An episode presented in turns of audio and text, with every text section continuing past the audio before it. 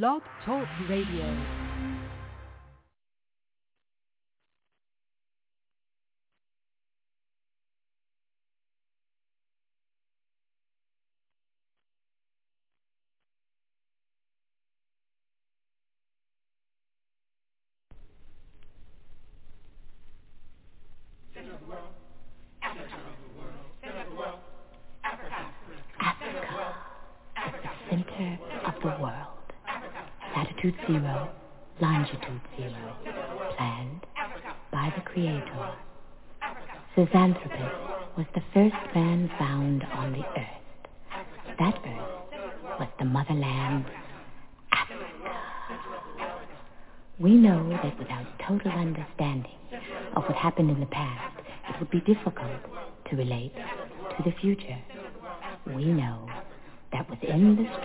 Of the music, there should be a message, and the message should be truth. So now, we give you Africa, the center of the world.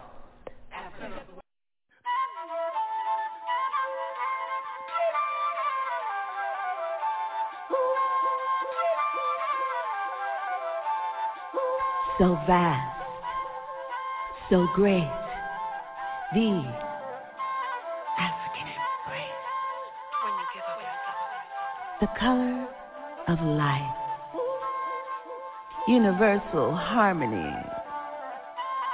The earth supports our conscious effort for sustained humanity.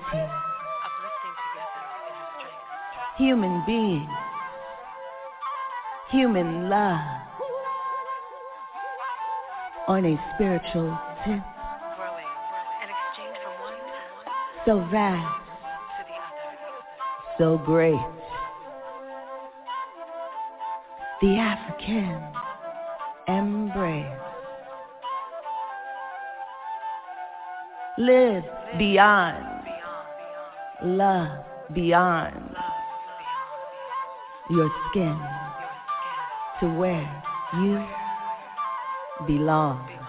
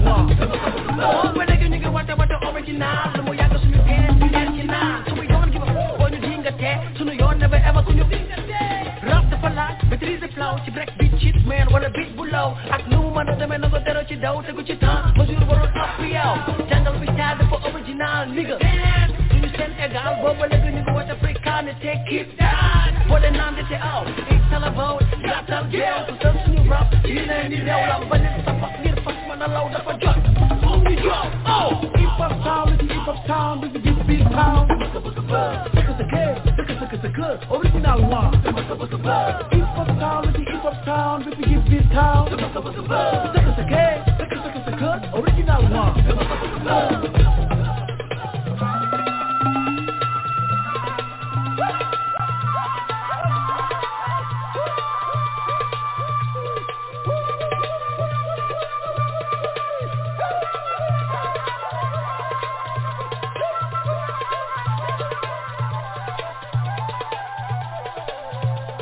Who are we? And how do we be? We are doo-wop and bebop and hip-hop and we don't stop. You see, it started a long time ago and it wasn't a show. We gave birth to a style like a precocious child. feeling the passion for life, erasing away all the strife. Telling our tales with verbal mail, putting honey on the blade, creating language to persuade. Share who we've always been. Always a blessing, never a sin. We are doo-wop and bebop and hip-hop and we don't stop. It's our mother gave birth to everyone on earth. So we echo her call. And always walk tall.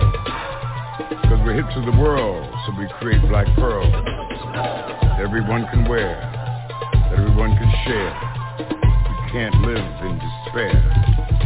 So we shine everywhere. On and on on and on, on and on.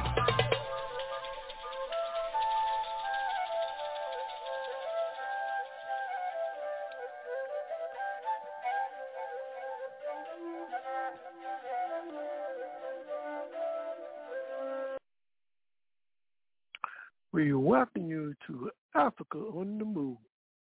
As your host, Brother Africa, it's always a privilege and an honor to come to your homes this evening where we can speak truth to the powerless and the powerful. This is the 22nd day of May 2022 and we will feature today the theme part two, disinformation and lies. That's right, part two, information and lies. You're welcome you come to come and join us by dialing 323-679-0841. But like always, we'll get started with our party by introducing you to our political panelists and analysts for today's program, followed by what's going on in your world and the community, and then we discuss today's theme. Um, Brother Africa and my panelists, they all are in the seat and they're going to take the heat because as you define it, they're going to stand behind it. So let's get started with our party. We'll bring in right now Brother Haki, and we'd like to welcome him to Africa on the Move. Welcome, Brother Haki. Uh, Brother Africa, thanks for having me. My name is Haki Kamathi Mishoki, Colonel with African Awareness, and of course, you know, my thing is institution building. But I think one thing that's important, Brother Africa, when we talk about institution building, is this uh, whole um, uh, question around strategy being employed by those in positions of power to maintain dominance. And of course, maintaining their dominance uh, has very, um, very negative impact, negative uh, impact on society generally speaking. And so one of the things when we talk about these negative aspects in terms of strategizing politically, uh, this whole question around the Great Reset. Now, I want to uh, briefly talk a little bit about the Great Reset, but before I do that, there's some kind of um, uh, some information um, I have to convey prior to, to the actual statement itself. But in any event, Brother Africa, I want you to check this out. Now, the discontent with the U.S. inability to maintain a rule-based order, order perpetuation of Western imperialism, has angered some Western liberal, oh, excuse me, Western leaders like France's Macron and Germany's Merkel to advocate a different path from the U.S uh, preferential policies like purchase of dollars along with petrodollars has afforded the U.S. the ability to benefit economically even when economic policies embraced by the U.S. are counterproductive. Contractual relationships between the U.S. and the Western world calls for the U.S. to maintain hegemony over economic affairs globally. With the emergence of China, Russia, Cuba, and Venezuela, the ability of the U.S. to maintain its, its contractual agreement has faltered. The Great Reset, under auspices of the World Economic Forum, provides an opportunity to take the lead in strategizing the future of the global economy as a legislative effort to maintain Western imperialism unencumbered by U.S. policies that have soured cooperation among global among the global South. Now, I think that's important that people understand that that little bit of pretext because it's important in terms of when we understand this group, excuse the Great Reset. That we understand implicit in the Great Reset this whole question in terms of totalitarianism. And having said that, Brother Africa, check this out. Now, in the seeds of totalitarianism, key to understanding the Great Reset has been firmly entrenched in U.S. institutions at its inception. In 1622, the Virginia Council of State has established was established to regulate indentured servants, for poor whites and newly in- introduced African populations. This was established to delineate the wealthy from all others. This stratification was indicative of a burning desire among wealthy to consolidate their control and solidify institutions that would reinforce and confirm control by a minority of the people, namely the wealthy. Some historians trace the roots of totalitarianism to 1914 or World War I, when the economic benefits of weapon production and sales of weapons to Europe elevated the U.S. economy by providing revenues, thus spurring investments. R- riding the tide of immense profits, threats to the profits occupied the minds of U.S. elites who envisioned a world without Russia, eliminating the possibility of workers rising up and claiming their share of the profits. It is firmly believed by wealthy elites profits must be maximized, but maximization of profits could only be achieved by global financial institutions working in sync to defeat unions, mass demonstrations, and, and poverty, and revolutions around inequality. This is the name of the Great Reset. The concept of Great Reset was established by the World Economic Forum. World, the WEF was established in 1971 by Klaus Schwab.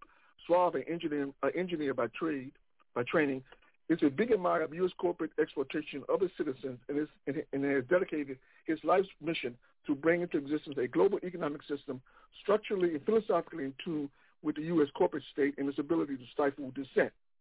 Now, achievement of the WEF's mandate is an expensive endeavor. Funded by billionaires throughout the world and government institutions throughout the world, the $460 million yearly budget is insufficient.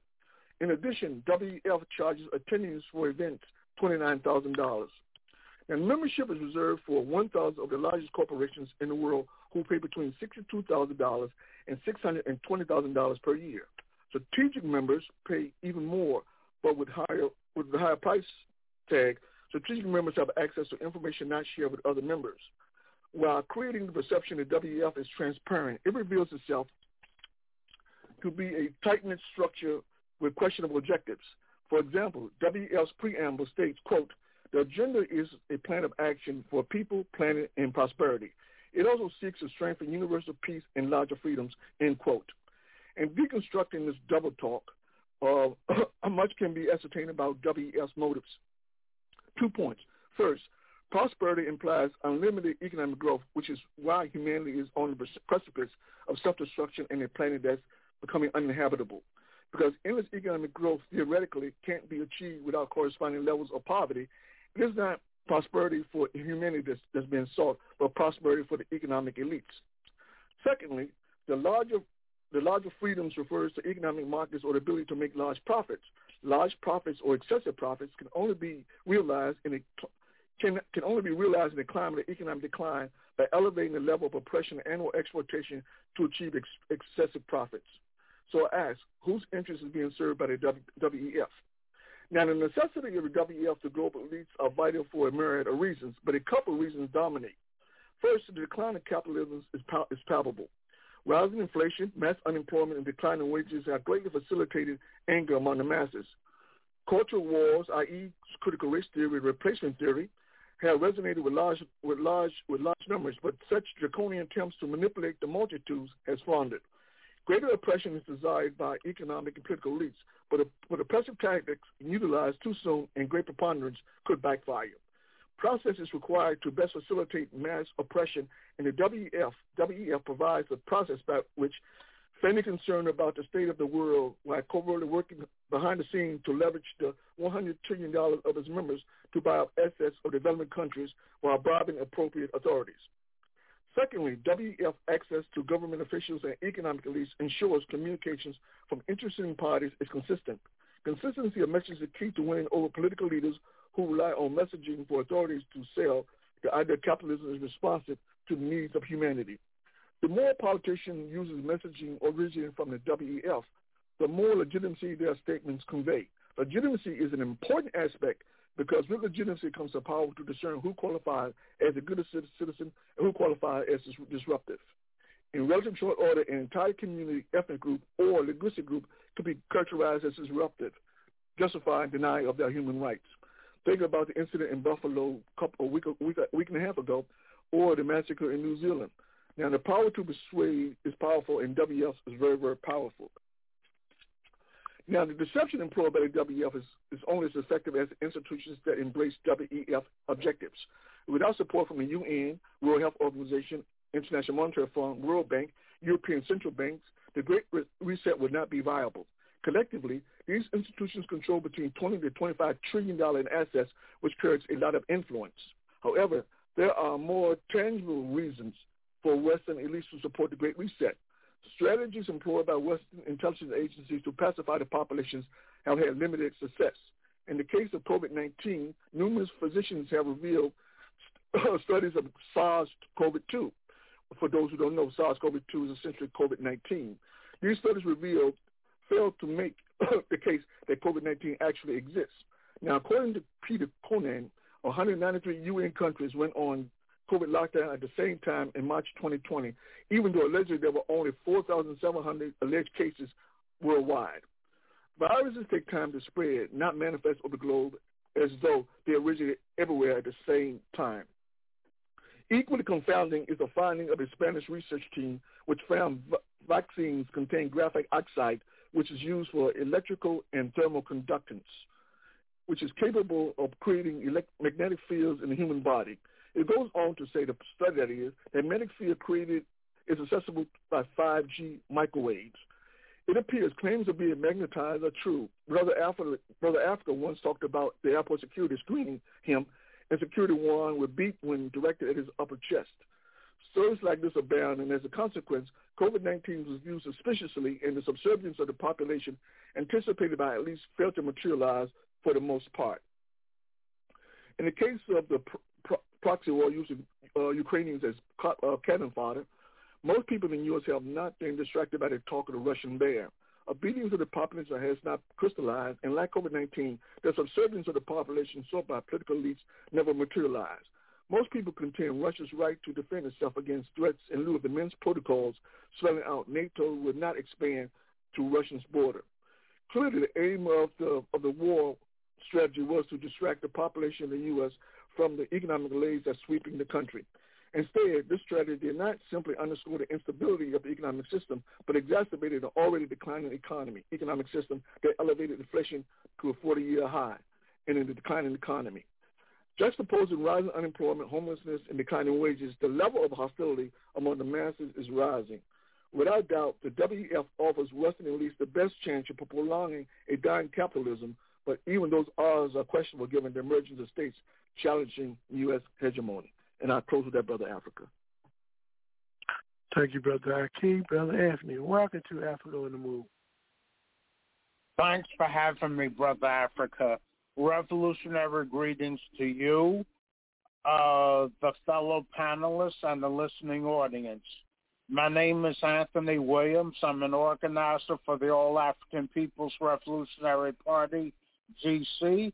Our objective is Pan-Africanism, the total liberation and unification of Africa under scientific socialism. Thank you, Brother Anthony. Going from Brother Anthony, we will bring in Brother Moses. Brother Moses, welcome to Africa on the Move. Thank you, thank you, Brother Africa, and greetings to everyone within the sound of my voice, especially the illustrious panelists. My name is Robert Andrew Moses. I've been in the struggle for scientific socialism from the moment I was introduced to Marxism during the government class back in my high school years, 1968. I call Marxism the race to cure racism. I bear witness that there is one God, Jesus, who is the author and finisher of my faith, and that Mao Zedong is his messenger for government. Fathers, help your children. And we don't reverse correct verdicts. I'm pro-choice, and I vote. Women hold up half the sky. That's why I support the Equal Rights Amendment, ERA, yes. And the situation is God is not the author of confusion. And uh, we we have to be uh, vigilant and correct our mistakes when we when we when we are told about them. And uh, the struggle is to to to define, stand behind the correct political position. The correctness or incorrectness of the ideological and political line will be decisive. And so I thank you once again, Brother Africa, for allowing me to be on the show. Thank you, Brother Moses. Eleanor, talk to me. Good evening, Brother Africa, fellow panelists, and our listening audience. My name is Eleanor Johnson. Thank you so much for uh, inviting me to participate in this evening's forum. It's been a harrowing week. It was great to see the uh, demonstration from Buffalo come down to Black Lives Plaza and let their voices be heard. It's been an eventful week. Thank you so much for having me this evening. Thank you for being Sister Eleanor. Right now, we're going to pause for the calls. When we come back, we're going to open up with what's going on in your world and the community. So don't you go nowhere. This is Africa on the move.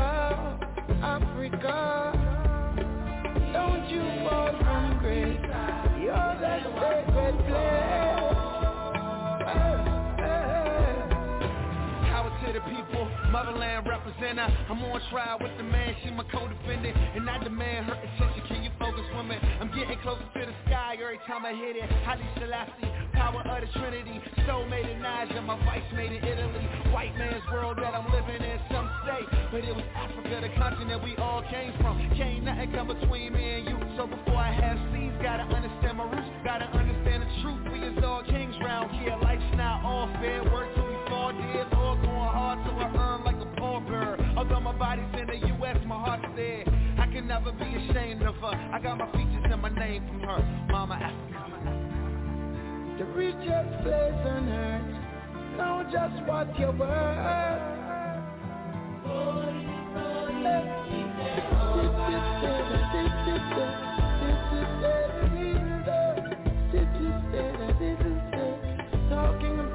God you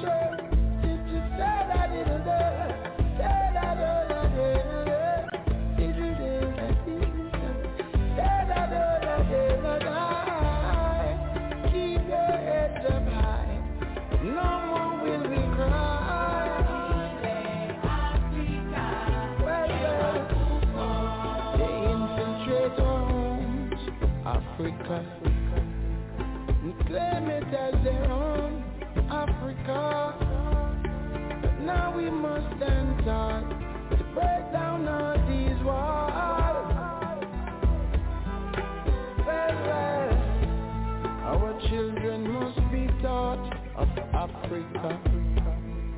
The science and the arts of Africa.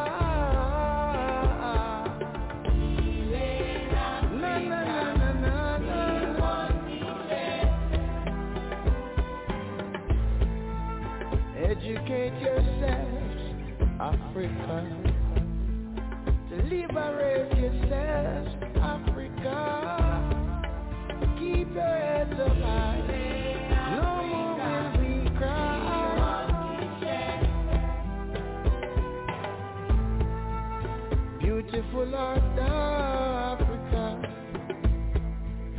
a legend of the Africa.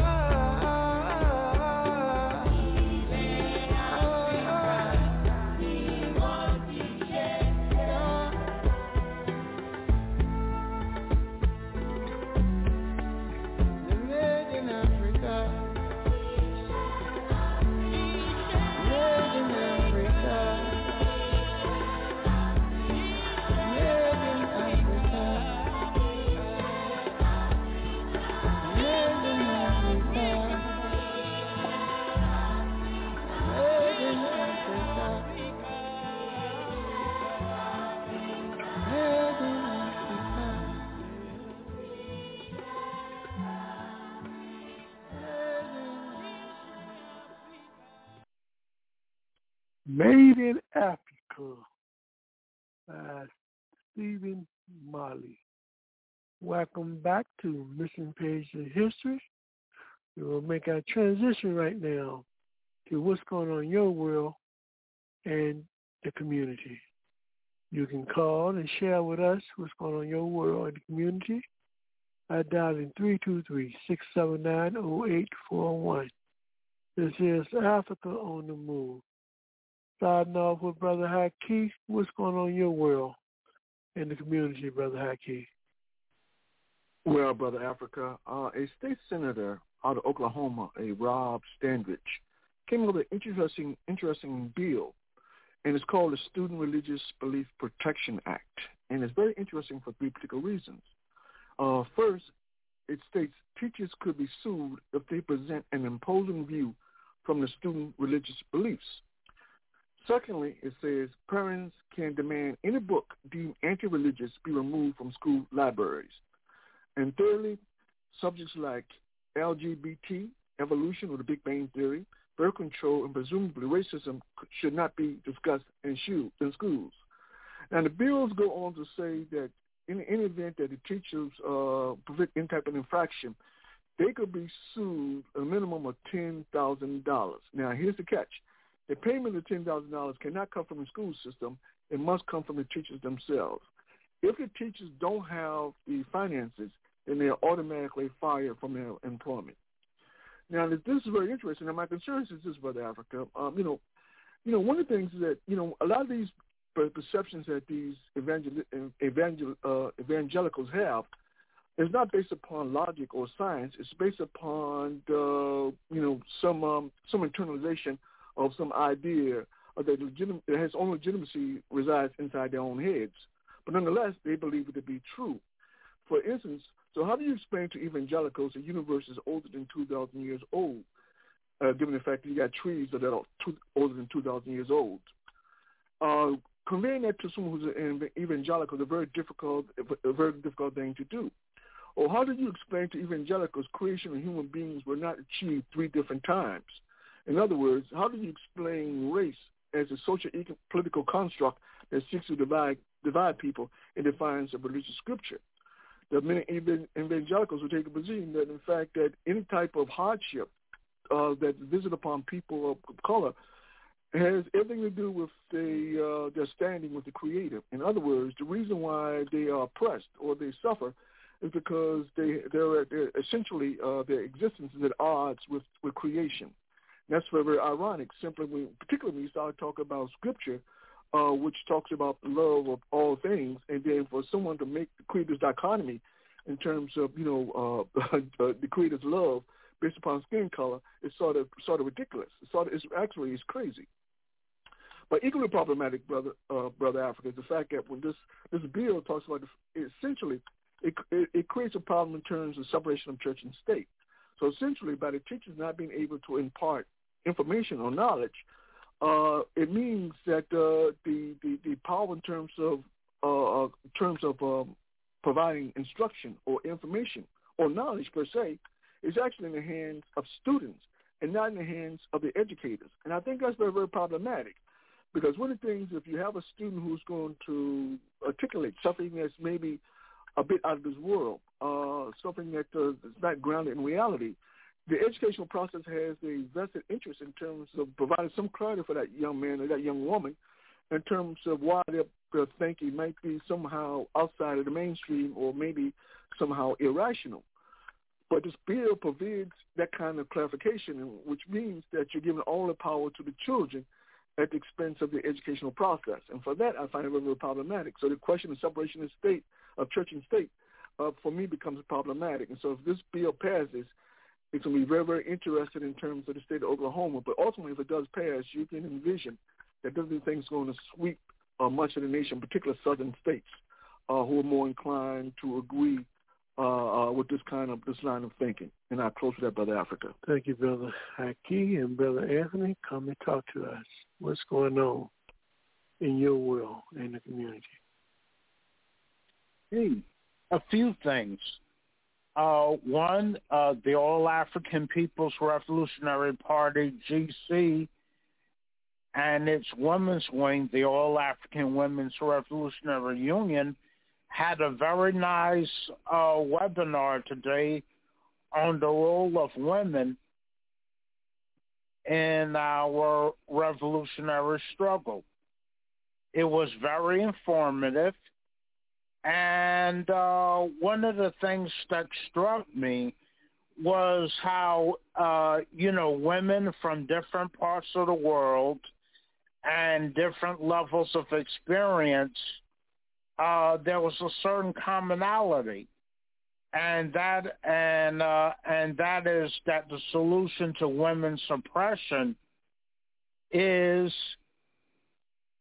scientific socialism and uh, there seemed to be a, a general realization that uh, that uh, that that uh, that that capitalism is a major part of women's oppression.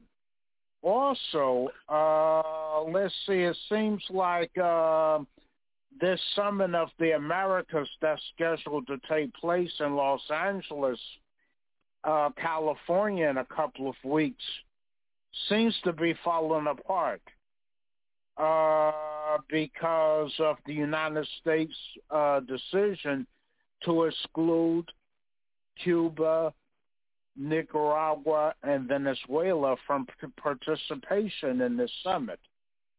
And uh, several countries have elected to boycott it uh, because of that, uh, you know, uh, decision by the United States. So that's an interesting, uh, you know, uh, development. And also, um, uh, let's see, uh, around uh, uh, Nakba, uh, let's see, the uh, the the Palestinians are catching hell from the Zionist forces. Uh, there are various attacks taking place all over uh, Palestine against uh, Palestinians and their struggle for uh, control of their homeland. Thank you, Brother Anthony, for your information on what's going on in your world community. We now go to Brother Moses. Brother Moses, what's going on in your world in the community? Well, I've been I've been thinking about this for the last two weeks. I've been trying to get this information across, and um, so tonight's tonight. Um, the God question, essentially Christianity versus Trotskyism. After much consideration, I have decided to criticize a trend within the working class movement for justice and peace. The Zionists deny the truth of Jesus' teachings on internationalism and against the restoration of Israel as advocated by the Zionists of his day. True, many Trotskyites are anti-Zionists in the political struggle, yet ideologically they have not thoroughly broken with true, the Jewish traditions. This is manifested in the anarchy of production of childbirth. The most important decision morally one makes is when and under what conditions one should father or mother another human being. Christianity is about defense of the fatherland, i.e. the mother consciously declares who is the father of her child. Like Karl Marx and so many others, the children are labeled with the name of their father. This may seem like a small matter, but communism is a godless ideology and has no morality, only ethics. Professional revolutionaries are concerned with getting the job done, and this is the compass by which behavior is judged. Theodor then pointed out that morality belonged to the era of religion. Marx proclaimed religion to be the opiate of the masses. The materialist knows only human behavior, and there is no God. Jesus lived at a time when answering the God question was vital to human progress.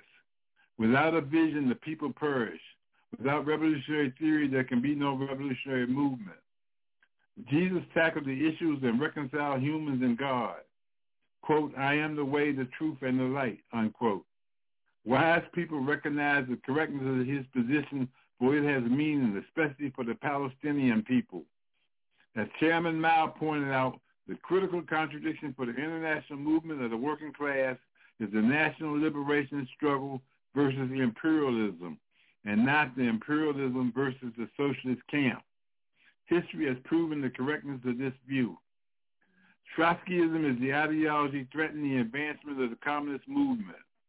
Interestingly, the greatest defenders of socialism, everywhere except where it exists, have now generally accepted the existence of socialism, and there is less talk of, quote, socialism can't exist in one country, there's deformed workers' states, etc., unquote.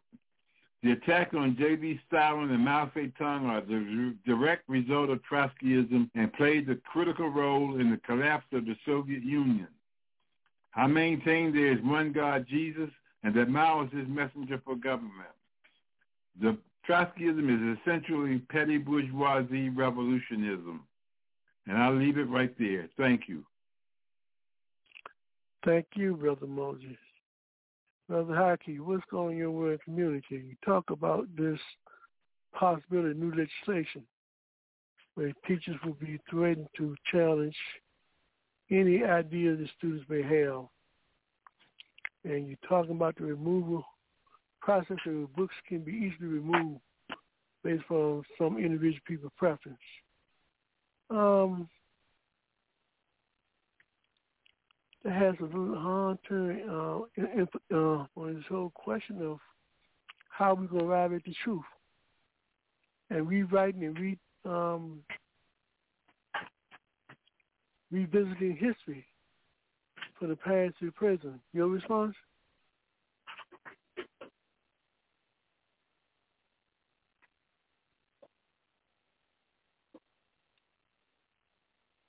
Can you hear me, Brother Haki?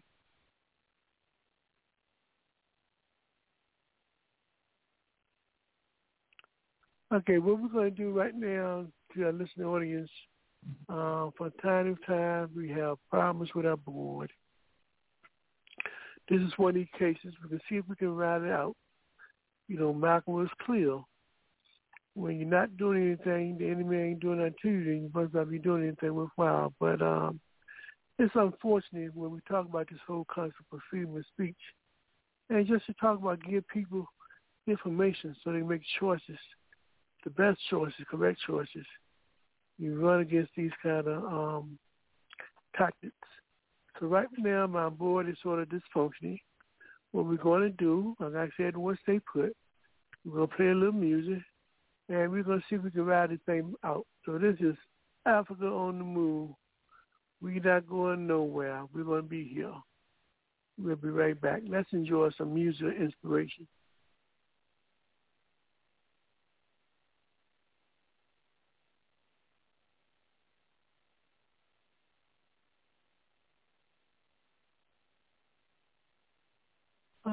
There's messing with our boards everywhere. Yeah, messing with our boards. Yes.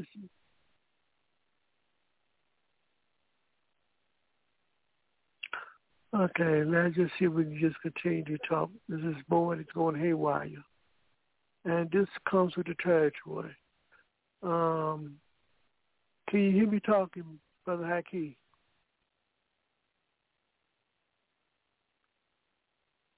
Brother Moses, can you hear me? I can hear you loud and clear. I hear everything that's going on. Yeah. Yeah, they mess with this board. This board is is is is going out of control. Let's see if we can ride this thing out. Use the other one that right now can um, whose um, line is operating properly.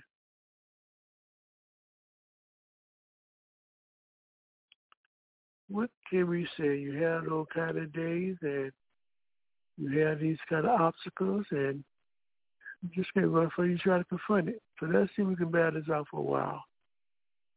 Don't listen to me on Africa on the Move. This is why it's important. We ask you the last couple of weeks if you can email us your email us let us know that you listen to this program, that you appreciate this program. Just email us because there are lots of information that we'd like to share with you and give to you, but we have no way of communicating with you. We know you listen to the show, but we don't know exactly who. So email us at Africa on the Move 2 at gmail.com. Africa on the Move 2 at gmail.com. So we can have a direct link to communicate with each other. Now, you know, what we're doing today through this platform is a platform we don't control. It's being controlled by the enemy, and they can do all kind of technological things to this form of communication to keep us from communicating. So this is why we need to establish a direct link where we know who our audience is and email us. Just say, I listen to Africa on the Move or I support Africa on the Move. And email it to Africa on the Move 2 at gmail.com together. So we're still waiting to see if we can get our boy back.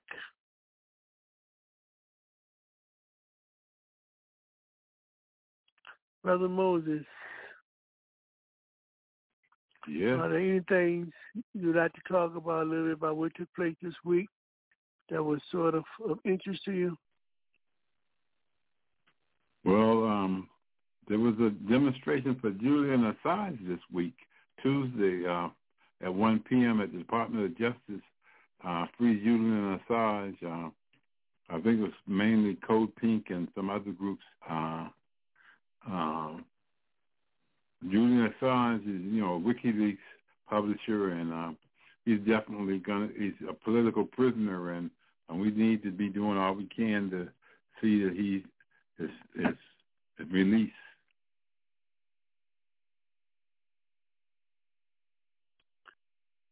Yeah, think they're taking Moses' voices out, voice out as well. So we're gonna stay put. See if we can just ride this out. While we ride this out, I encourage everyone to pick up a book or something, read for a few minutes, and see if we can um, get this thing back in order. What can you say? What can you say? Is Eleanor on the line? Uh, no, all of their all of their lines are out of whack for right now. Mm. Yours is the only one for right now. Let's see if we can wait a few minutes when we can ride this thing out.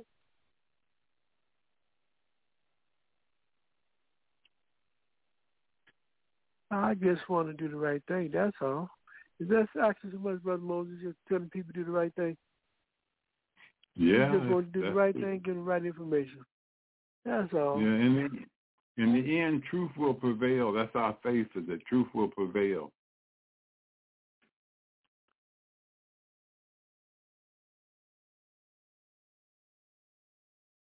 We totally lost control of our boy, the listening audience. So we're just waiting to see if we can ride this thing out for a little bit. So once once told me if you want a freedom of press, you better own one. Would that make a lot of sense? If you want Mhm. a freedom of the press, you better own one. If you Mm-hmm. don't own one, then you will never have it. Mm.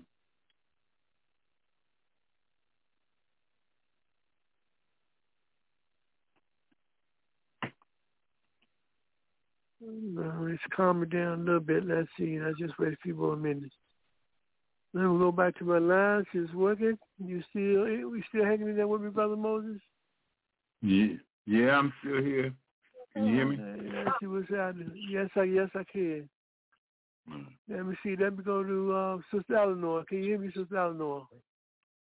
Yes, yes, Brother Africa. I'm here. Thank you. Okay, we got your line back. Let's see if we got uh Brother Haki line back. Brother Haki, can you Yeah, hear I'm, me he- now? I'm here. Okay, we got your line back. Let's see who else on here. Brother Anthony, Brother can you hear me? Yes, I can. Can you hear me? Oh, this board is going crazy. This board is going crazy, y'all. We got to organize like never before. So let's see if we can continue the show, but um, we're going to be interrupted from time to time, and my music board is completely gone. So that's all right. Let's kick the people some ballistics. Um, what were we saying? We were talking about what's going on in the community. Was asking Brother Haki, this this new law, this rule they talk about suing the teachers, when they question and challenge a, a student thought. I mean, the sole question of being able to be educated, the sole question of um, looking at history as being something objective. Seems like all this stuff is going out the book. They can write only what they want you want you to know. Your response, Brother Haki. That's look like that's the road we're going now. The road that they're going now. Yeah, uh, you know, the, but the, you, you earlier you asked about the the long term implications. Uh, my position in That's addition right. to long term implications. Hello. Hello. Yes, we can hear you. Go ahead, brother. We can hear you. Yeah, somebody got to somebody got to mute their mic. They uh they're coming through. All right. And, and in addition to the long term implications, you know, of this particular bill, there's also short term implications. Uh, one of the things is when we when we talk about Go ahead. Cut you out completely on this end. We can't hear you at all. We can't hear you at all. We can't hit you. We can't hear you at all, brother Haki. Can you hear me?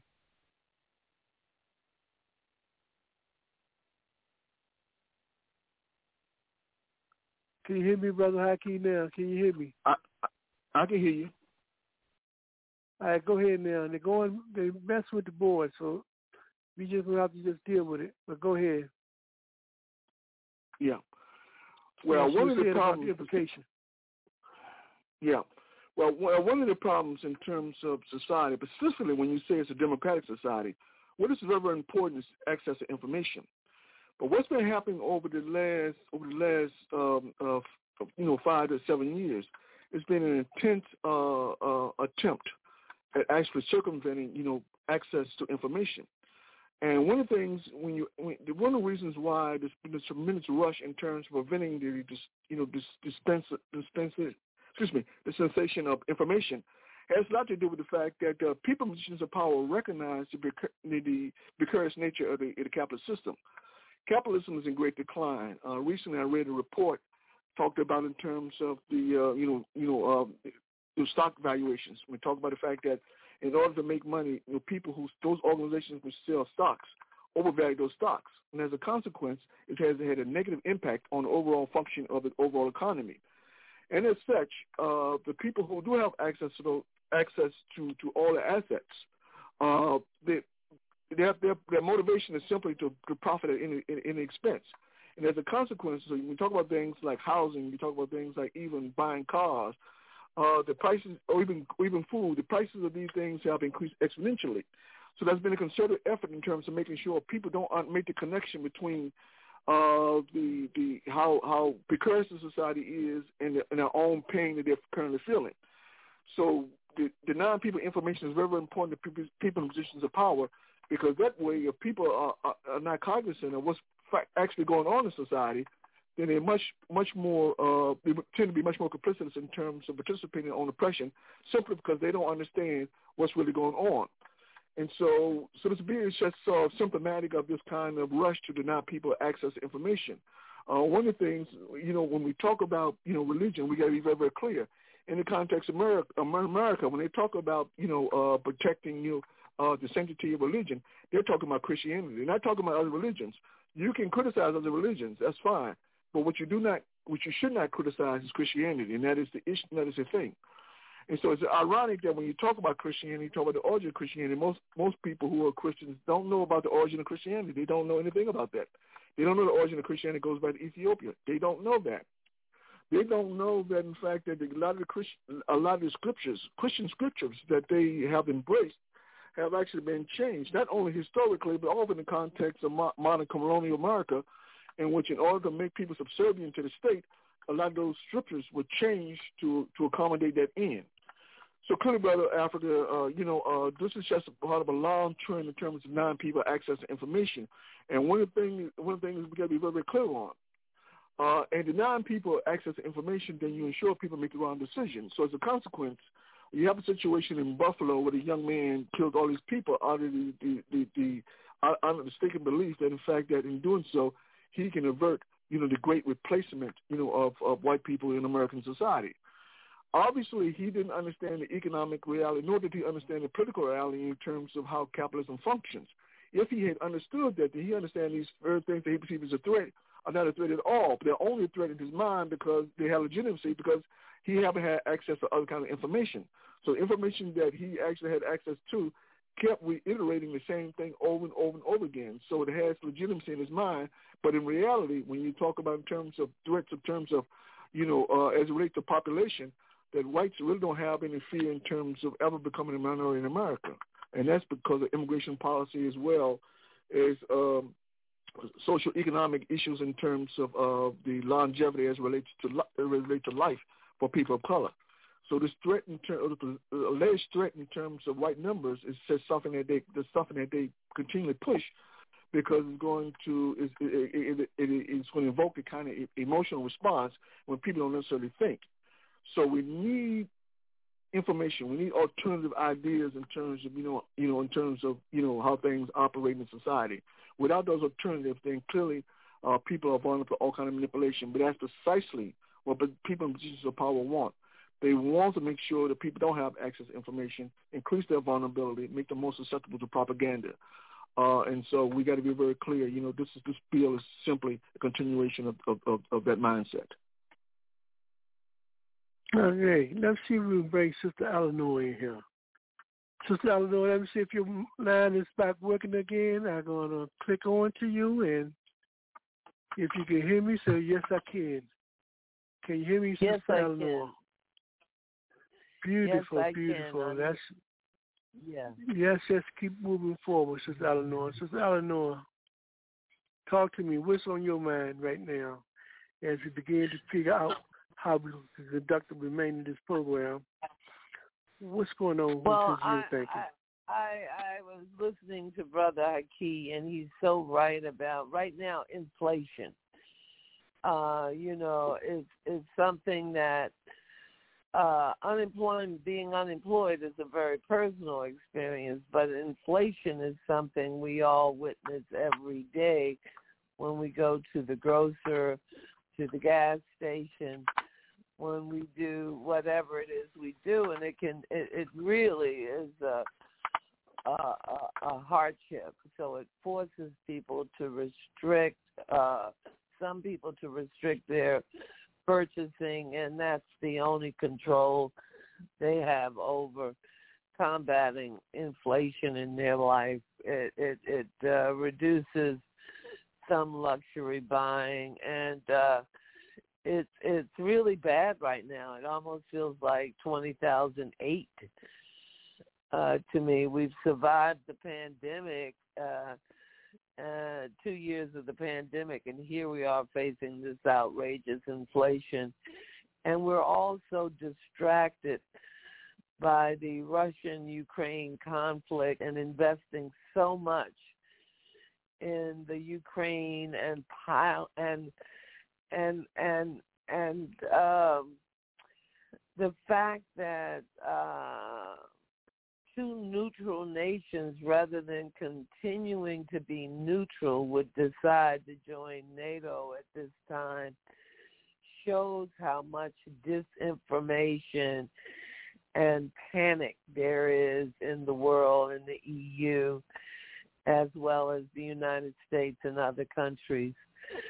Um, we we we ignore the reality right now of the Palestinian people and this serious anniversary and and important issues such as uh, uh, African Liberation Month and the importance of recognizing uh, our ally, allies and friends such as the Pan, uh, Palestinian people, uh, the Irish, looking at what's happening in Yemen with the this uh, Saudi uh, uh, attack on the people of Yemen, the suffering in Somalia, what's happening in the Democratic Republic of the Congo, what's going on so much in the world, and the lack of accessibility to the press, just what's happening and has happened in Mexico since last September with so many journalists being murdered. So the question is, uh, more than ever, we should learn uh, from what happened with the uh, election of a fascist like Donald Trump. We should realize that through organizations, through organizing, we have the potential of organizing millions of people to bring about solid social change. And we should stand firmly with the workers at Starbucks and with Amazon. I may be boycotting Amazon, boycotting Starbucks. Why? Well, you know, think about it before you have that next soy latte. And uh, these are considerations that working people, the middle class, need to take into consideration. And we need to align ourselves as workers together. And I think it, it can be done. We saw what uh, Trump was able to do with lies. He still has thousands of people at rallies talking about a stolen election. Well, that didn't happen and we get no reporting on the 39 states that passed voter suppression laws. And we saw that the governor of Arizona had joined Governor Abbott of Texas and wants to send migrant workers to the District of Columbia. Well, we're not xenophobic here, so send them. But the reality is we need to take a look at what's happening domestically and try to unite all people. Eh, you, we cannot allow ourselves at this time to be divided by by language or or race. And in terms of this replacement theory, one thing Brother Haki had said previously, that's in a way really laughable because there's so many people that are non-white in this country who are now calling themselves white. So it, it, it's a strange time in in American uh, culture and history, and it is an opportunity for uh, us to be organized. It's an opportunity right now, I think, also for uh, the brothers and sisters on the continent to unite around this energy crisis in, in uh, fostering the development of reusable energy while utilizing the pipeline between Algeria and uh, Spain. And also it's an opportunity uh, for us to encourage Pfizer and Moderna to allow the eight country countries that are prepared to produce the Pfizer and Moderna vaccines in their countries, in South Africa, in Egypt, in Kenya, in Senegal, in Ghana, in Nigeria, in Morocco to let that be done. Why should we allow the pharmaceuticals to have just such greed that they rather let people lose their lives rather than have these nations of the world produce the vaccine? They're asking Moderna and Pfizer to simply allow the proprietary information to be used and that they will address the issue of um, uh, distribution of the vaccine uh, that is produced in their countries and on vaccine hesitancy. We also realize, Brother Africa, that the U.S. is about to hit a milestone, a million people dead did we lose that many people in the last two wars? Have we lost that many people in, in, in the last 50 years in car crashes? I don't know. uh, as a matter of fact, but I would tend to doubt that that has happened. And there's so there are many things to look at, and we need to stand in solidarity. Uh, also, with the Afghan people, just there's no reason for the people of Afghanistan to starve and suffer as they are because of our disagreements uh, with the Taliban. There's no reason for more than a half a million people to have died in Yemen because the U.S. continues to sell the Saudis weapons.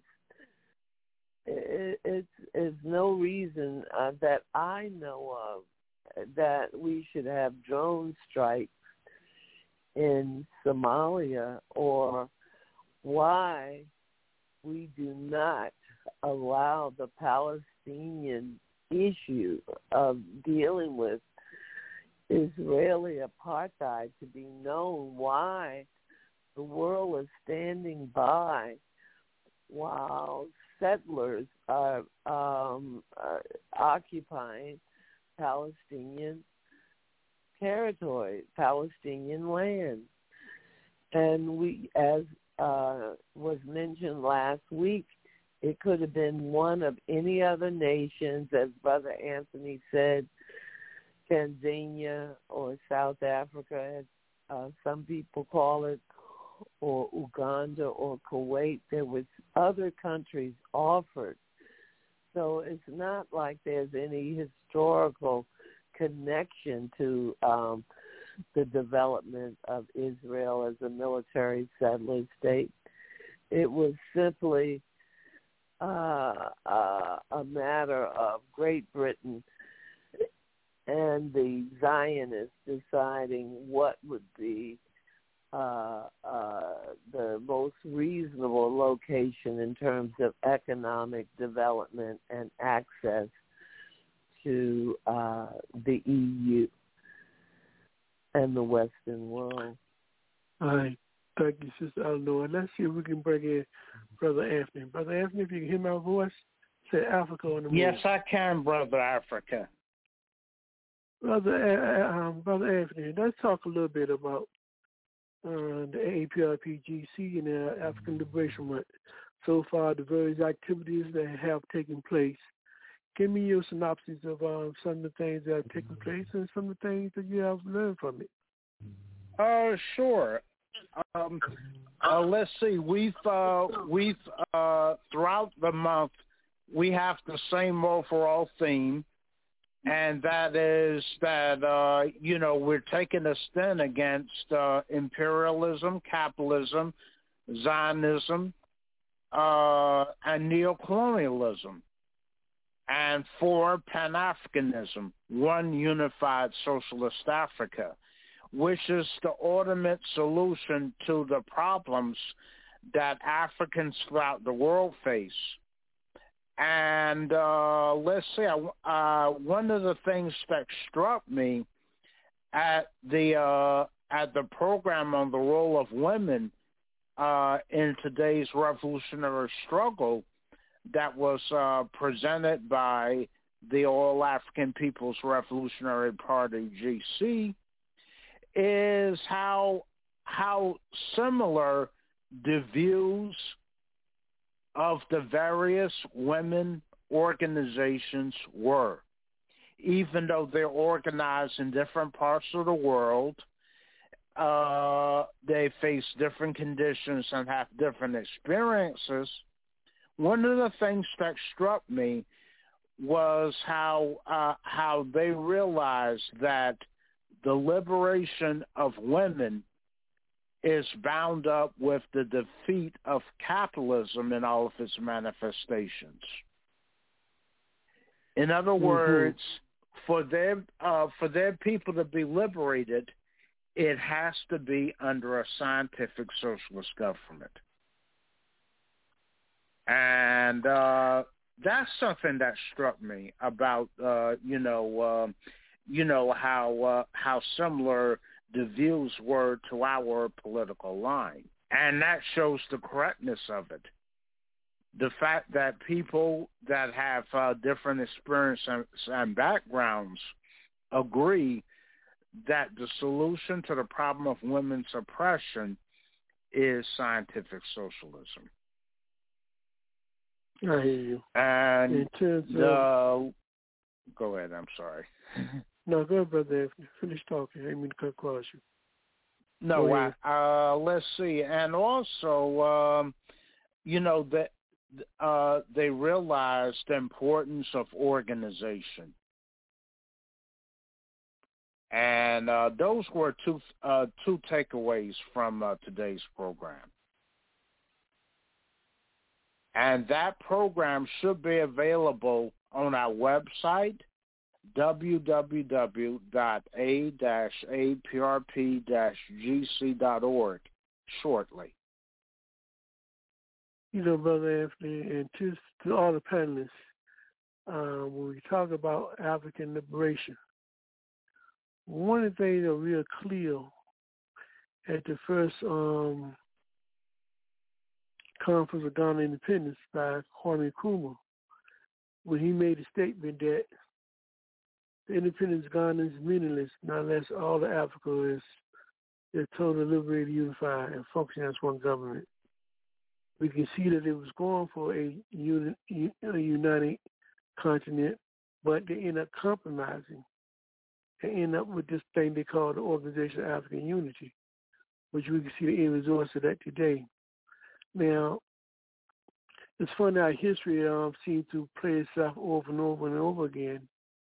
Um, one lady made a statement today at the uh, women's conference that Nkrumah was correct in terms of his analysis of saying the Africans need to, African countries need to unite, the continent unite as one. They need to do it at that point in time and not to wait, because to wait was very fatal. And now we can see what, what, what's going on. Well, I'm just wondering, Brother Haki, Anthony, Moses, when you look at the continent today, all of the countries is basically country functioning under neocolonialism. We don't have one single country that is totally independent that can become the light, the battle cry, where we can take other Africans around the world and train them and nurture them and teach them how to go back home and transform that society to have have people liberated. This is something that we seem to be replaying again since uh, 1957, prior for the independence of um, Ghana. Your response, Brother Anthony, first, and then other people can weigh in on it. Sure. Uh, let's see. At the time, uh, um, most, almost all of these African countries became independent. The revolutionary political parties that led them to independence were relatively small in proportion to their population. And, uh, you know, they hadn't developed a sufficient quantity of cadre to sustain, uh, you know, themselves over the long haul.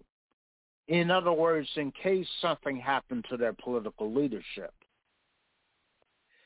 And uh, let's see, it was an issue I raised uh, on one of our programs in which we had a representative of um, the Friends of the Congo and also a representative of, uh, no, the the head of the Kawaida organization uh, present.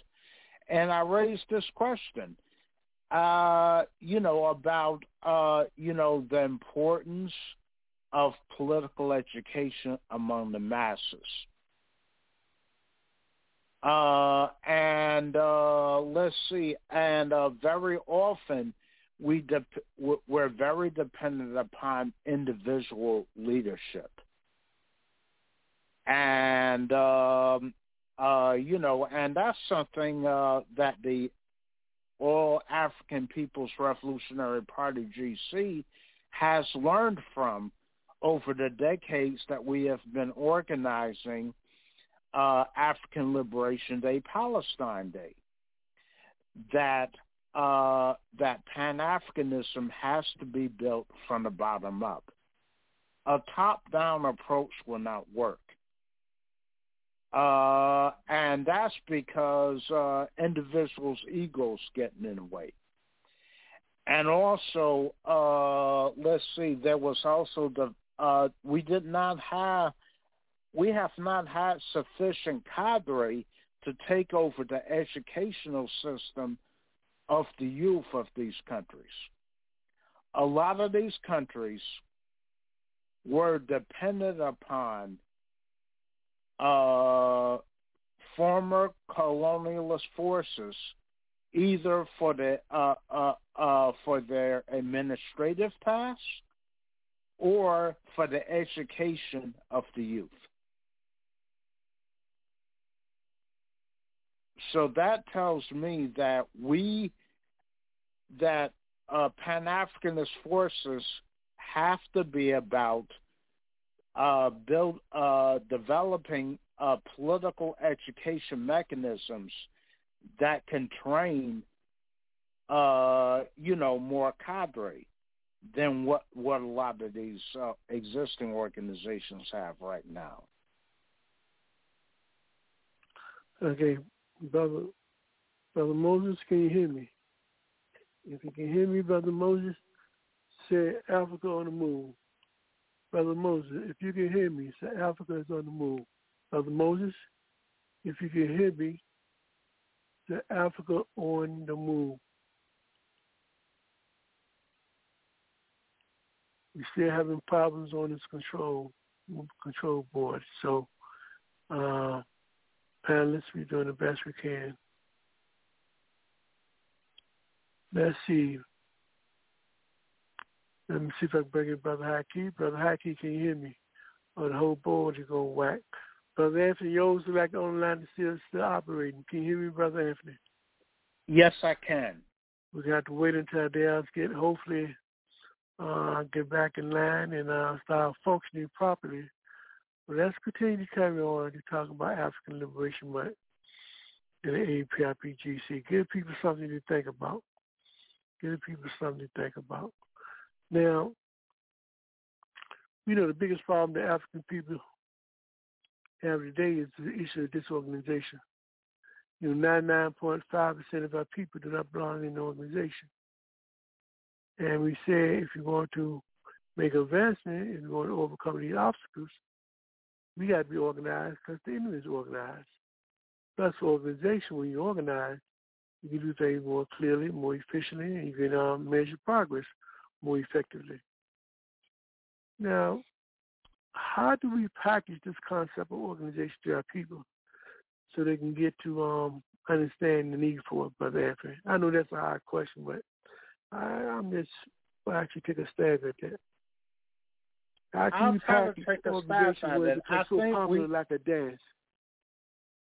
I think we need to do more programs like what we're doing with uh, African Liberation Day, Palestine Day this year. In other words, we're doing a series of different webinars or talk programs trying to educate people, uh, you know, to, uh, to our true history.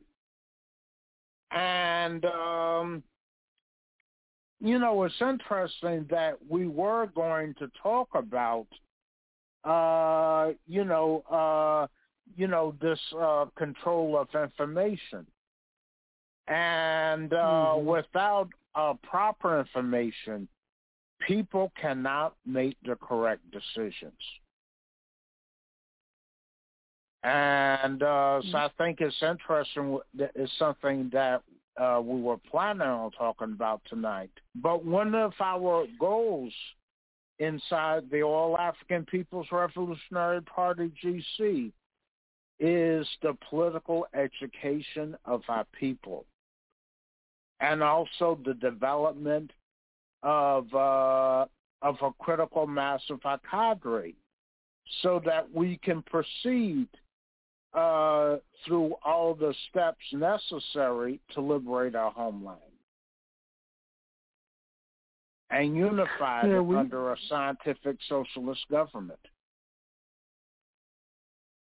Now, when you use the word political education, give me the difference or the distinction between education and political education. What's the difference? Sure. Uh, let's see. Uh, political education is guided by revolutionary ideology. And uh, and for us, the correct ideology for the African Revolution is Nkrumahism Toureism, which is an ideology that uh, that comes from the works, practices, writings, and lessons taught by Osagyefo Kwame Nkrumah, Ahmed Sekou and Kwame Toure during their lives while they were working to achieve Pan-Africanism. And uh, the difference between that and just, uh, you know, rote education is that it involves te- teaching people how to think critically, not just giving them data, but how to analyze that data and uh, and, and that information, and to analyze in who interest is the information presented or given. I hear you. Uh, one of the programs is coming up on Thursday the 26th from 11 to 2 a.m., I believe, is going to be highlighting students from all around the world. They're going to be calling in and talking about students are the spark. Now, why are students important? We see a lot of times when we see turmoil that take place, a lot of times you students some kind of way be involved. What do you mean by the students are the spark? Talk a little bit about the crucial role of students the crucial role that they can play in bringing about a change in society. Why are the spot? Sure. They are the they are the catalyst, so to speak, for change, because uh, what they uh, the knowledge that they learn uh, from these schools, colleges, uh, and institutes that they go through to study, they can their role is to bring those skills back to the larger community and uh, and and and teach them those uh, those skills and information. And in that way, they spark uh, revolutionary change. They can't carry it out. Only the masses of working people can uh, can do that but they can uh, but the knowledge that they have they can bring it back and teach the masses what they've learned from these institutions and in that way serve as catalysts for change as uh, mm-hmm. people such as uh, Martin Luther King Jr. and Malcolm X did when they were living And uh, a lot of our, if you look at our history carefully, you'll find that a lot of our political leadership got started in their youth while they were uh, while while they were in their uh, their twenties uh, and thirties. So we've got uh, so we've got to encourage our youth to to fulfill their role as catalysts for change in society. I hear you, brother. I hear you. So, to our listening audience, this is Africa on the Move. I'm Brother Africa. We just, as they say on the corner, kicking the kicking the bubble. But this bubble is based upon realities, based on facts. We are having a very difficult time operating on that board um, and we have no control. So I think our board maybe line may be operating now. Um, go back to Haki. Brother Haki, if you can hear me, say Africa on the move. One, two, three. I'm going back to Haki. Okay, Brother Haki, if you can hear me, say Africa on the move. I can hear you. Okay, okay. Now, I was talking to Anthony earlier. We were talking about this whole question about Africa don't have one single independent country where they can use as a base to train, train and nurture other freedom fighters so we can go around the world and help liberate our people. What are some of the errors that you have seen, looking at history, Brother Haki, that we have made in the 60s and we come and see that today and we continue to make these same errors? Some errors? Uh, you know, Brother Alfred, yes. I'm not sure if a lot was happening can be qualified as errors. I think what happens is that you have this class dimension uh, that exists, you know, in the context of the uh, of the continent, and so you have a lot of people in positions of power who are comfortable with the status quo. In other words, the kind of exploitation of Africa uh, is not necessarily a concern of theirs simply because they prosper individually or as a small group. And so therefore to say that their their classism is a function of, of, of ignorance is, is to be is to be misinformed. We should not we should not automatically assume that uh, that their classism is a function of ignorance, but understand that a lot of times they're motivated simply by self-interest, pure and simple. In that context, when you start talking about actually having, you know, uh, these kind of discussions, uh, this kind of discourse around which way forward on the continent, you got to understand that philosophically, that mindset, that idea in terms of facilitating that kind that kind of discussion on the continent is antithetical to the aspirations or the interests of a lot of the ruling elites in Africa. And so therefore, the bottom line is that you, they're not going to allow you to come into Africa, uh, you know, to simply, you know, to, to, to create those kind of cadres, to or begin that process in terms of creating those kind of cadres, which is going to simply challenge the status quo. Secondly, I think one of the things that also, Brother Africa, you see, there's an economic system in place which shows the underdevelopment uh, of, of the exploitation of Africa. African leaders have been all too content in terms of participating in the structure. And the question becomes, so if, if, if you continue to participate in the structure, do you really think anything's going to get better for you? Of course, we can understand the hindsight, or just even in contemporary terms, we understand that participating in, in, in, this, in this imperialist structure is not in the interest of Africa. Uh, so therefore, you know, the question becomes, what is it in terms of this imperialist structure, which is so difficult for a lot of African leadership to grasp?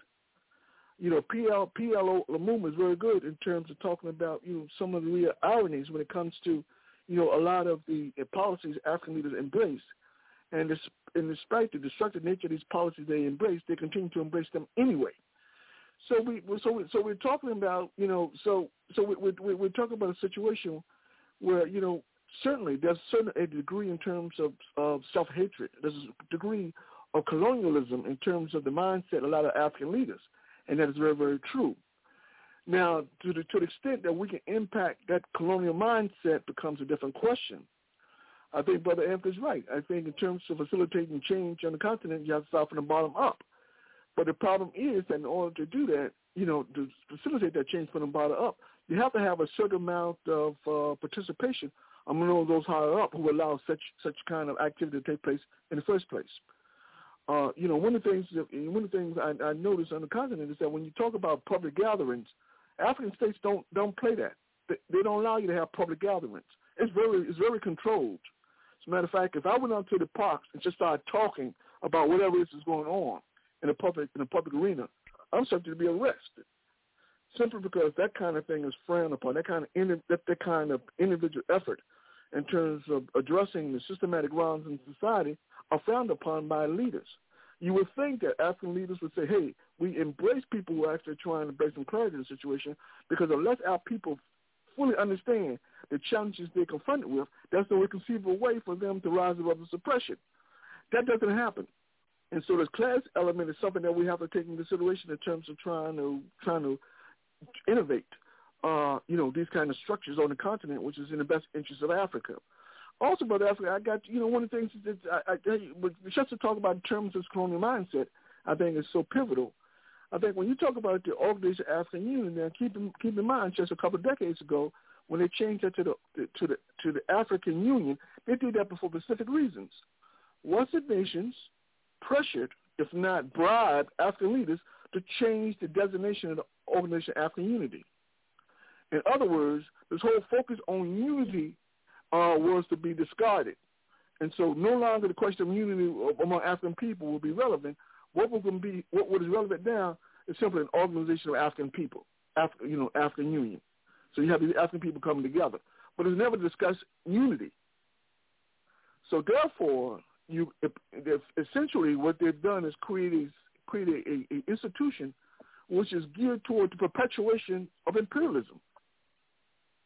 So so so so you know you know and as much as I like to believe like to be idealistic and you know as much as I like to believe you know that in fact that you know those the things that we need on the continent in terms of cadres in terms of institutions in terms of an awareness in terms of what's going on as much as we need those things the bottom line is we're talking about a system in place. And so first and foremost I think what we have to do is we have to identify people on the continent you know who understand the necessity in terms of change you see, ultimately, the idea the idea is for us eventually be in a situation where you know uh, you know we have this exchange between Africans on the continent and Africans from the U.S. going back and forth around around the building around our building efforts. Of course, I'm not naive. I understand that people positions of power in the Western states are not simply going to allow that to happen. And the irony of irony is that once you, if you were to were to su- successful in terms of creating that kind of relationship between Africans on the continent and Africans born in the U.S. or, to, or, or Africans in the West, moving back and forth in terms of creating these cadres, these institutions that are so relevant in terms of the existence of African people. The problem is that, you know, once Western states go to the African leaders and say, listen, this guy or this group is a problem, they must be dealt with. You know what's going to happen? African leaders are going to deal with you. I can't tell you how many times I've been in Africa and followed by, by agents of the state I had the opportunity to talk to one uh, in the in the in the on the island off of uh, off of um, off of, Tan- off of Tanzania. Uh, I forgot the name of the island, but I had the opportunity to talk to him. And uh, another I talked to another one in Mombasa, in the, on the coast of Kenya. So I, they, I, I noticed he kept following me everywhere I go. I look around and say, "Oh, hey, this this guy." So I had the opportunity to sit down and talk to him. So how you doing? So what's going on? Everything all right? Yeah, you know, it's a beautiful country out here. So you know, uh, what can you do to keep it beautiful like this? You know, and that stuff like that. You know what I mean?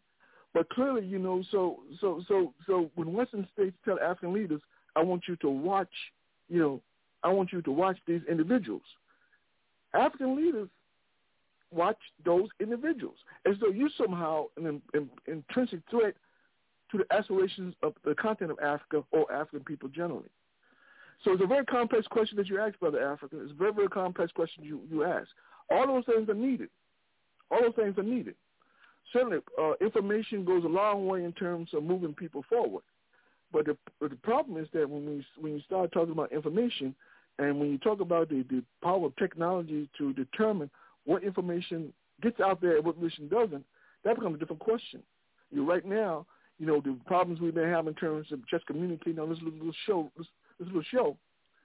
Uh, imagine if we could do it on a much grander scale in terms of trying to convey this information throughout the world the very difficult we would counter in terms of trying to do that. Uh, so so clearly there there so we, we you know I think we have to work on many many fronts in terms of trying to achieve you know uh, what we're trying to achieve in terms of you know cadres institutions uh, information. I think we have much much operate on a much broader scale in terms of trying to achieve that. I think that's going to, uh, in terms of achieving what we want to achieve, I think it's going to be facilitated by both working inside the United States and outside the United States in terms of achieving that. I think uh, nations like the Caribbean, I think Central and South America, I think those more progressive nations will play a big part in terms of facilitating what we try to do. So I think at some point we have to incorporate countries like Cuba, Venezuela, Nicaragua, uh, uh, Eritrea, in terms of in terms of assisting us, in terms of trying to bring into reality those kind of institutions, those kind of cadres, those kind of information that's so pertinent to the development of Africa.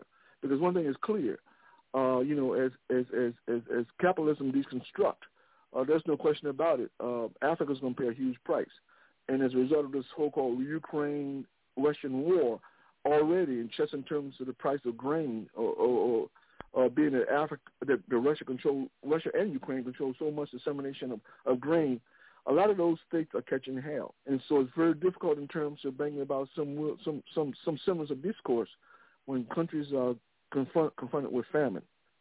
So so we got so it's a very complex problem, brother Africa, and, in fact, if we had organization in this among you know the wealthy in American society who had a consciousness, who understood what is really going on, then they could move to actually do those kind of things in which we'd like to see coming to fruition. But the problem is that most Africans with, with wealth don't have that kind of consciousness. And so I think to some extent we have to do a better job in terms of trying to reach those Africans with wealth in terms of uh, enhancing their consciousness so they understand, or at least they, they, they, at least they begin to understand, that their survival is dependent upon what happens in the continent of Africa, and to stop thinking that somehow that their experience is uniquely American, and so therefore what happens to them is uniquely American fare. That's what happens in Africa has no impact on them. So we have to t- educate them better in terms of uh, unlearning that kind of that kind of nonsense. But it's very, very, I'm not to be vague, but it's a very, very complex question that you asked, Brother Africa. And much as I like to see those things, you know, come into fruition in terms of, you know, the colleges, institutions, and the dissemination of information, the bottom line is that uh, we, we we have to really think strategically in terms of achieving those things. And uh, that's going to take a lot of serious discussion in terms of achieving those kind of things. You know, um, and I want everybody who can um, chime in to do so and we'll go one by one. But Haki, you said something interesting. Now, I, I've been grappling with this for a long time around this whole notion, the idea, or this uh, narrative that money money can free you. People say the more money you have, and the more freedom you can get. I find it not to be true because when it comes to our people, something strange about their philosophy.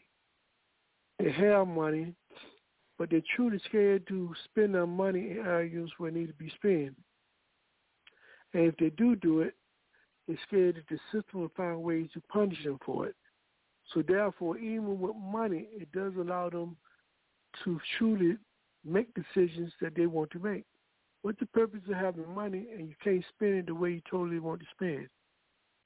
And that seems to be a dilemma for African people, not for mothers. Other folks seem to have liberties to spend their money as they please. So I'm just asking myself, what is the what is the purpose if you have money and you can't spend it according to how you want to spend it? You can invest it where you want to invest it. You can't you can um spread it around to to whoever you may want to spread it around. Panelists, is is something wrong with that picture? I start off. There let's is. bring Sister uh, Eleanor in for a while. Oh. Sister Eleanor, your response to my statement. Um, what is your question, Brother Africa? I'm sorry. Please. Question is, why they gonna free us and give us kind of freedom? Why is it African people scared to send our money and make choices where they may be penalized by the system if they do? There's no accident why athletes don't contribute to other progressive revolutionary things. They have sent them all kind of messages not to, and they choose not to do that. So what's the purpose of having money if you can't spend it the way you want it? Well, I think uh, as Brother Haki and Brother Anthony had mentioned, it's neo-colonialism and it's uh, self-gain and self-wealth, and that's uh, what what uh, and wanting to maintain the status quo. Uh, that's the issue uh, with money. But in terms of inflation and domestically, right now, I think people have to be educated, and people realize that Twitch owns the uh, Amazon owns the platform Twitch that allowed the murder of ten uh, African people in Buffalo to be broadcast live. Uh, they would uh, think twice about ordering things from Prime and from uh, Amazon. I also think that um, understood the importance of organizing and um, uh, many millions of dollars Amazon spent on union busting down in uh, Mississippi, but yet how successful the union organi- organizing effort was on Staten Island. Uh, we begin to put our money where our mouth is. And, and you're talking about the ruling class, aren't you, Brother Africa, and where they spend their money? That's correct. That's correct. Yeah, it, they're trying to maintain the status quo. And their interest isn't uh, the future so much of the nation as it is their their their current situation and that of their uh, community, whether it be their family, their their their tribe, or what whatever. So as long as you have that kind of mentality, that neo-colonialist mentality, you're not going to see a, a new paradigm develop. But I firmly believe this is an opportunity to see a unified Africa around the uh, sudden and radical need for change uh, in terms of energy production and renewable energy sources, especially when you consider the extreme drought in the Sahel region, uh, geographical region of Africa. It would be a perfect time to think about reusable energy and uh, whether it's windmills, whatever it is that utilizes that heat to produce a product that can be sold to the EU and other venues. And so there is a window of opportunity right now um, that uh, I see uh, here on the forefront. Um, Moses, can you hear me? What you make of this question? People having money and scared can't, they're scared to spend it the way they want to. Brother Moses. What's the value of having wealth or having so-called wealth you can't spend it the way you want to? What does that make you? Yeah. Yeah, well, wealth is health is your only wealth when you get down to it. But um, but yeah, money and and property and things are wealth. Uh, uh, yeah, the self determination is, is to say to look out for the best interests of the world and um and um try to leave the planet in better shape than you found it. Thank you, Brother Moses. Brother Anthony, your response to my yes to my um, situation is trying to I understand wanna, the phenomenon of having. Let's go ahead, Anthony. Yes, uh, I want to uh, deal with a point that Brother Hakeem made earlier, and that is in terms of uh, building uh, mass organization, and it's going to take organization. We have to use every means possible. Now, uh, right now, uh, most Pan-Africanist organizations are small and poor, but uh, the way uh, the way you get around uh, these forces is that every organization that exists has to organize where their membership is is at, whether it be in Africa, uh, Central South America, and the Caribbean, uh, North America but people have to organize where they're at. And we have to master the technology uh, for communicating with each other. We have to gain mastery of that. We don't control it, but we have to learn how to use it effectively. That is the only way we're going to build the mass organization that's necessary uh, to bring about Pan-Africanism. Now, in answer to your question about money, uh, you raise a very important point, Brother Africa, and that goes to shows that to show that money is not power. Uh, because money is often controlled by the banks, by finance capital. And uh, all, a lot of these Africans that have big bucks, they're in very visible positions, hence very vulnerable positions. For the most part, they don't have the freedom to spend their money the way they want to. They have to spend it the way other Uh, other sectors of the petty bourgeoisie or or bourgeoisie do, and that is to maintain the dominance of finance capital. It is not only their mindset for the most part, but also the fact that there are uh, they are visible, highly visible.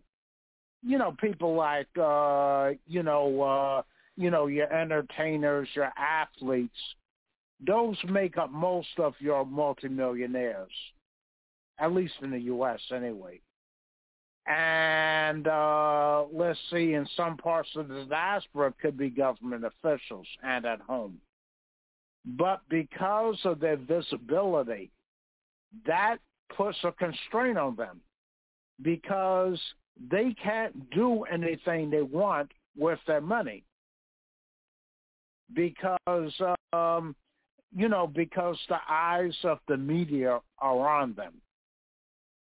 Uh so so so i think those are the factors. Uh and um, you know, you raise an, a good question because that shows there's a difference between power and money. Having a lot of money does not necessarily translate into power. Power comes from the control of land, either your own or somebody else's. And that's something Africans generally lack. Thank you, Brother Anthony.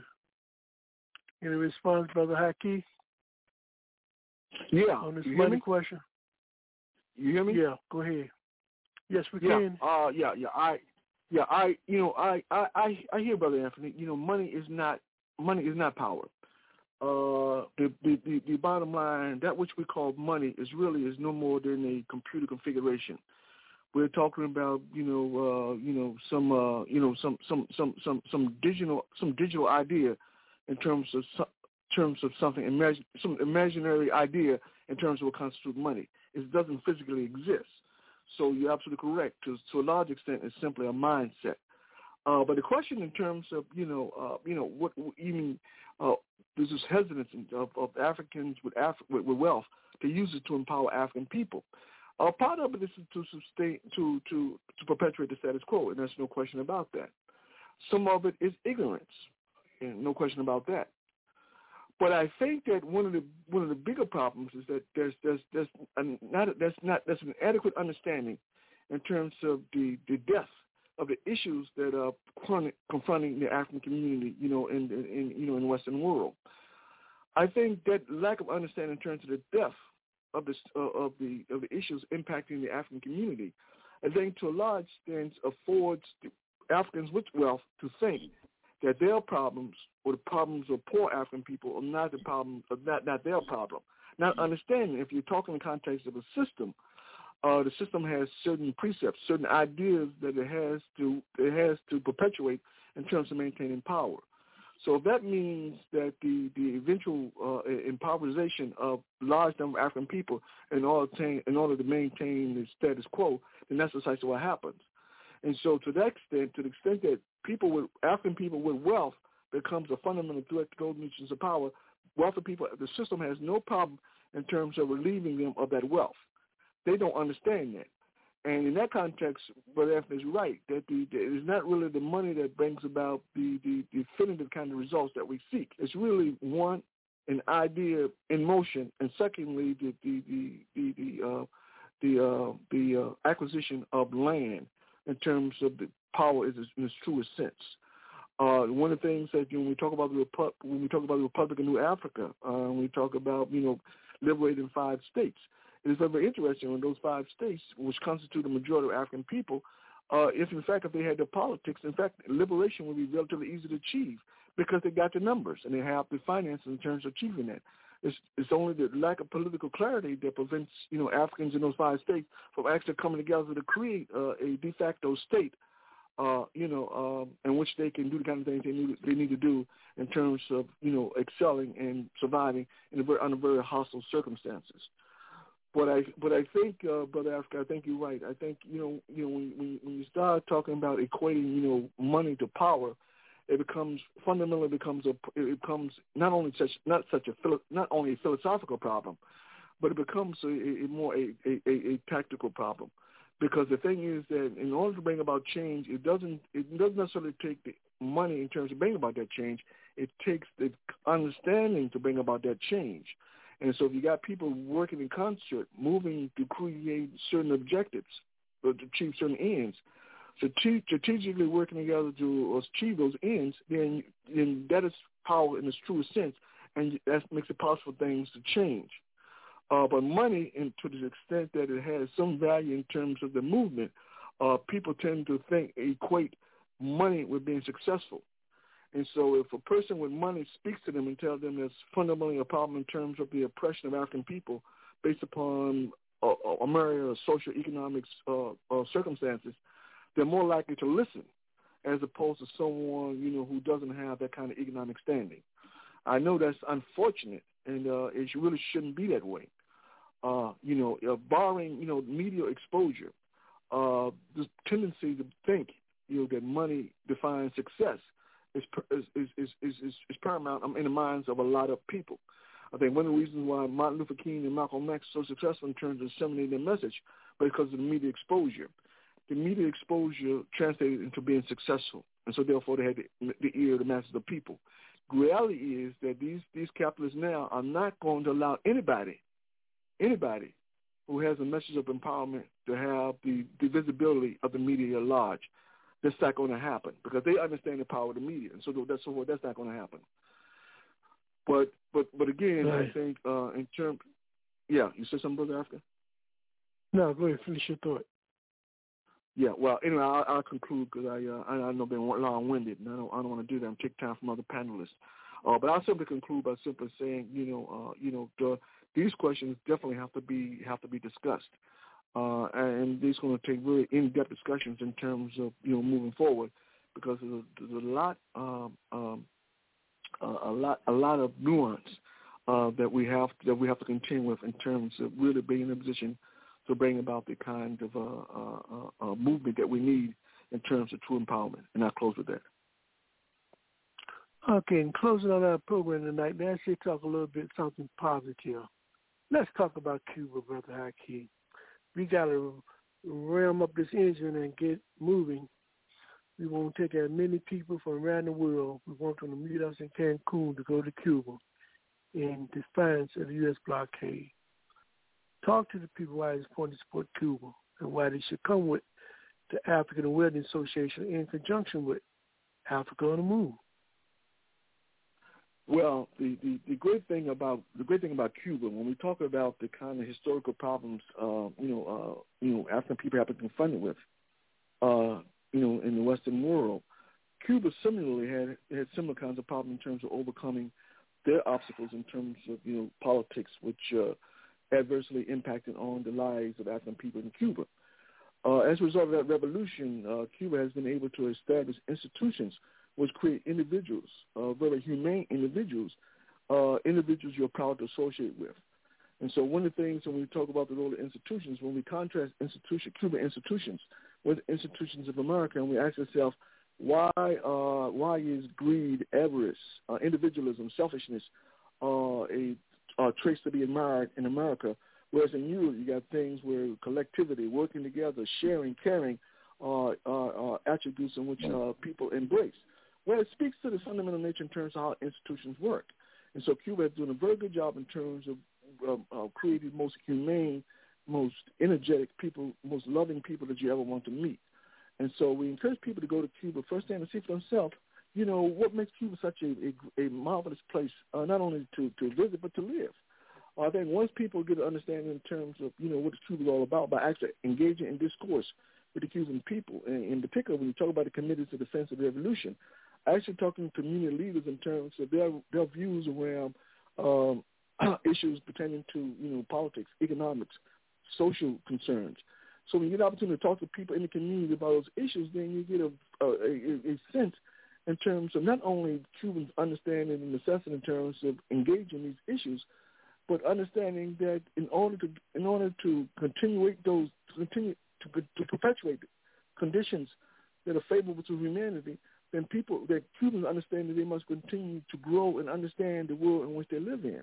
And as a consequence, one of the things Africa, people often ask, well, what, is, what kind of hostility do Cuban people have toward those people born in America? Cubans don't have any hostility toward people born in America. They understand uniquely that the problems that their society is confronted with has to do with an imperial system in place, which has nothing to do with the masses of people who have no power, no control in terms of the execution of imperialism. They understand that. And so when you go to Cuba, they treat you respectfully, lovingly, just like they do anyone else. And so you got to simply marvel at these people, you know, despite the historical atrocities that confronted them, they're such so peaceful and loving, but yet they're very, very knowledgeable. And so we, we have to definitely take our hats off to Cuba in terms of the educational system, one of the best education systems in the world. And despite the U.S. hostilities toward Cuba, to be able to use the, the, the, the wealth that you do have for the benefit of the masses of people and to manifest itself in terms of educational system will create the, some of the best minds the world has ever known. It's a testament to the Cuban system. So it's important that our people, asking people, all people, it's important that we understand that such a paradigm exists. And going to Cuba and for yourself to see that paradigm in action, I think is, is, a, is a thing to behold. So we encourage people to disregard the propaganda, disregard the disinformation, go to Cuba and see for yourself. There's much to be learned from the Cuban experience. There's much to be learned from the Cuban people in terms of movements, in terms of you know dealing with atrocity, all those things which are so key in terms of survival, you know, in a very hostile terrain. Also, so clearly we ask people, you know, to go to Cuba to see for themselves firsthand the beauty of Cuba. And this trip takes place on July 23rd to Ju- Ju- July 31st. And that's leaving from Cancun, Mexico. Now, while in Cuba, we'll be going to, to Guantanamo, Santiago de Cuba, and Havana. Now, now, for application, please email us at African Awareness Association, all one word, number two, at gmail.com. For additional information, you can contact us at article 804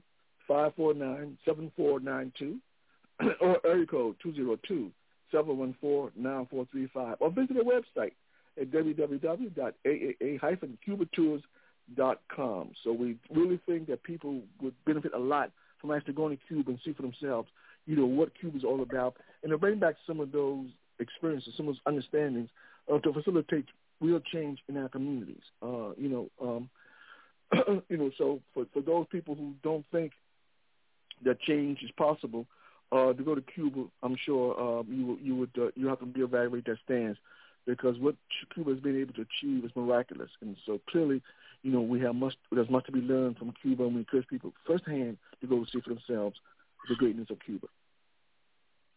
Talk to me, Brother Anthony, why we should support and travel to Cuba and come on this delegation. Give the people something uh, to think about to come with us. Certainly. Uh, it's an opportunity to learn – what life is like in a society that is trying to build a socialist society, which is something uh, that uh, uh, a lot of people in the U.S. have never experienced. Also, other parts of the of the African diaspora as well.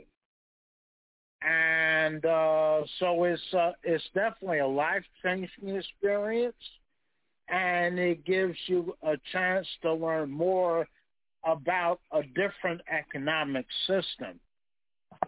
and uh, you know, and also to experience the beauty and uh, you know, and the friendliness of the masses of the people in Cuba, and how a society uh, that is trying to build socialism, guided by revolutionary ideology, can transform people. So I think it's very useful.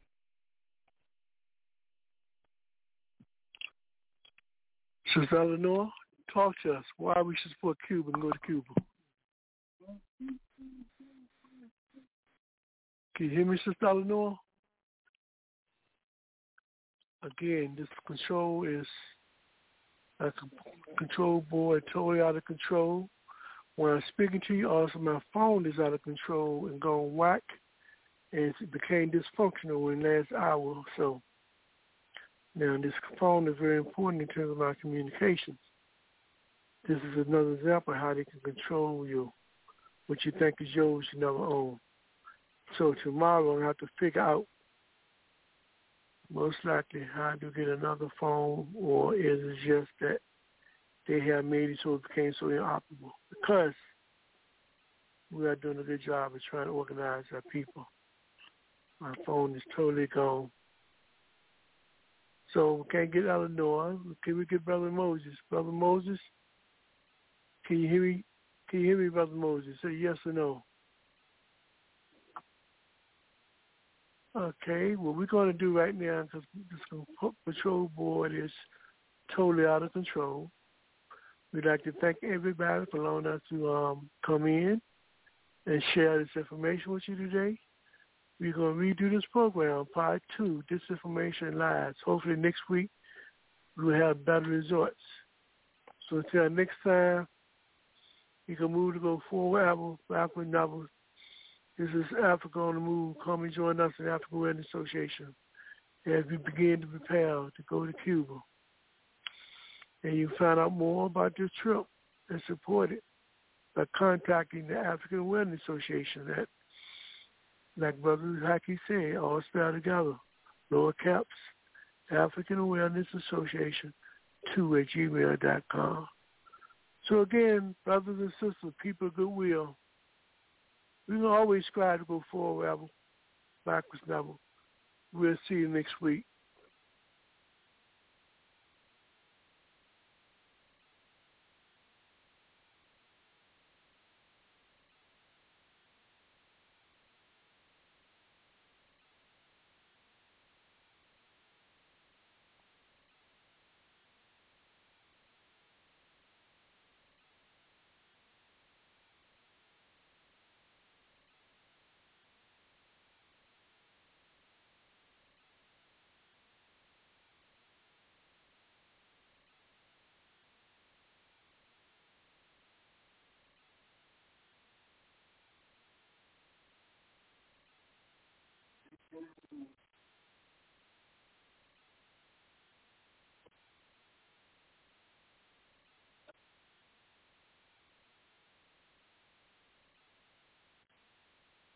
Mm.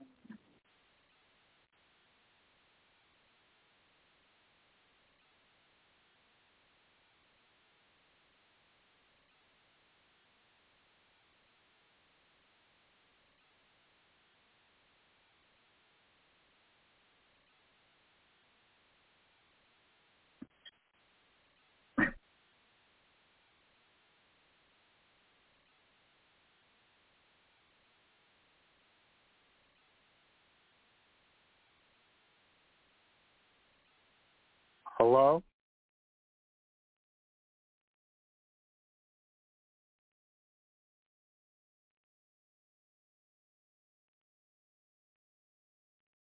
Mm.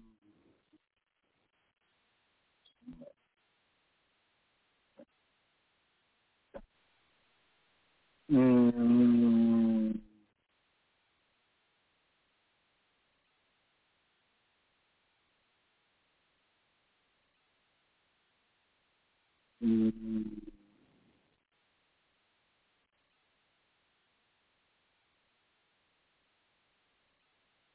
Um,